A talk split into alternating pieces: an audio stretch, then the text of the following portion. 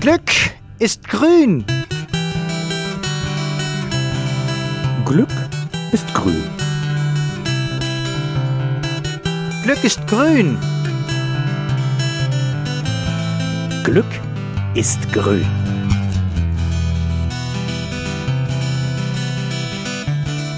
Grünes Glück, der Podcast von der Umweltstation Hämmerleinsmühle.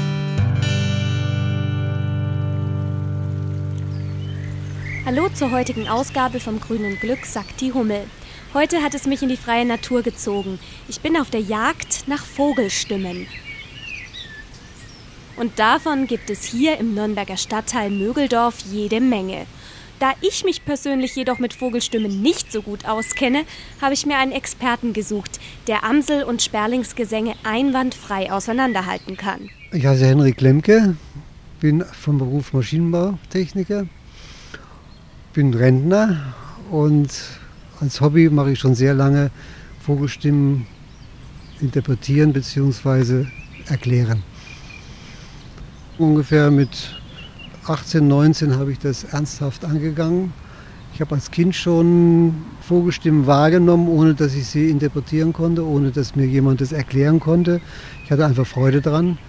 Und das hat sich dann so, wie ich 18, 19 war, wieder aufgenommen und habe dann versucht, das herauszufinden. Gehört habe ich es, habe mir dann ein Buch gekauft und habe das autodidaktisch äh, mir angeeignet, diese Vogelstimmen zu bestimmen oder zu identifizieren und mache jetzt natürlich viele Führungen schon sehr, sehr lange für den LBV und auch so für Freunde und wer einfach Spaß dran hat.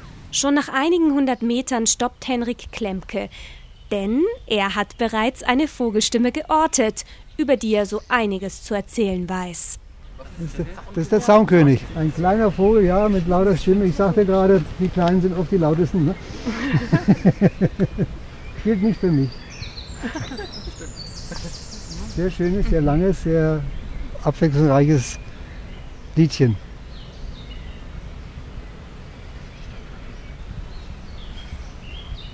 Kommt er nochmal. Die Grasmücke. Relativ lang, sehr schön. Der Zaunkönig ist ein, ja, ein richtiger Don Juan. Er baut mehrere Nester, betreut mehrere Weibchen.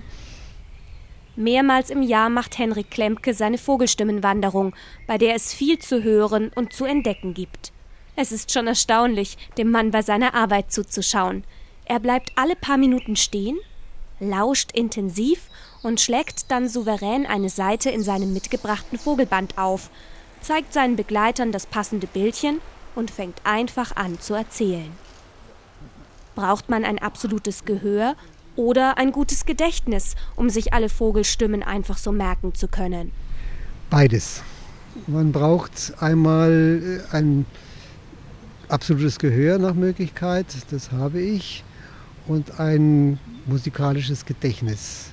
Diese beiden Voraussetzungen sind, sagen wir mal, notwendig, wenn man sehr viele Stimmen identifizieren möchte. Es ist eine Begabung, die man mitbekommt. Man kann sie natürlich ausbauen und, und fördern, und, äh, aber äh, ich habe Musiker kennengelernt, die konnten nicht einen Vogel Stimme von der anderen unterscheiden, obwohl sie hochbegabt waren. Für den Einsteiger hat Henrik Klemke einen einfachen Tipp. So kann man sich beispielsweise den Ruf vom Buchfinken einprägen.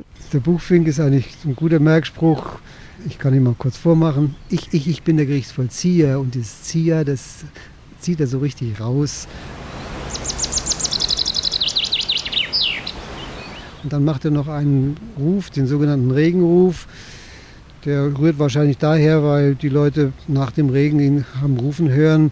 Das ist so ein Drüt, Drüt, Drüt. Das hört man sehr lange in den Sommer hinein. Übrigens, auch bei Vögeln gibt es große Unterschiede zwischen Tieren, die in einer Metropole aufwachsen, und dem Federvieh, das am Land das Licht der Welt erblickt. Sie unterscheiden sich. Vor allem durch, durch ihren Gesang, also durch ihren Ruf. Die Stadtvögel sind ähnlich wie Großstadtmenschen auch lauter wie auf dem Land. Zum Beispiel die Amsel, da kann man es sehr gut beobachten. Sie, ist, sie singt schon fast aggressiv, weil sie muss ja auch den Stadtlärm und die ganzen Geräusche in der Stadt auch noch übertönen, um eben ihr Brutrevier erstmal anzuzeigen, zu verteidigen und den artgleichen Partner eben fernzuhalten. Also es ist schon eine schwierige Sache für die Vögel in der Stadt. Stressig. Henrik Klemke kann Vögel im Übrigen auch anlocken, wenn es nötig ist. Vom Pirol kann man ja ganz, eigentlich ganz gut nachmachen. Manchmal gelingt es. Beim Pirol gelingt es manchmal. Ist es heute mir nicht gelungen, aber das ist eben so.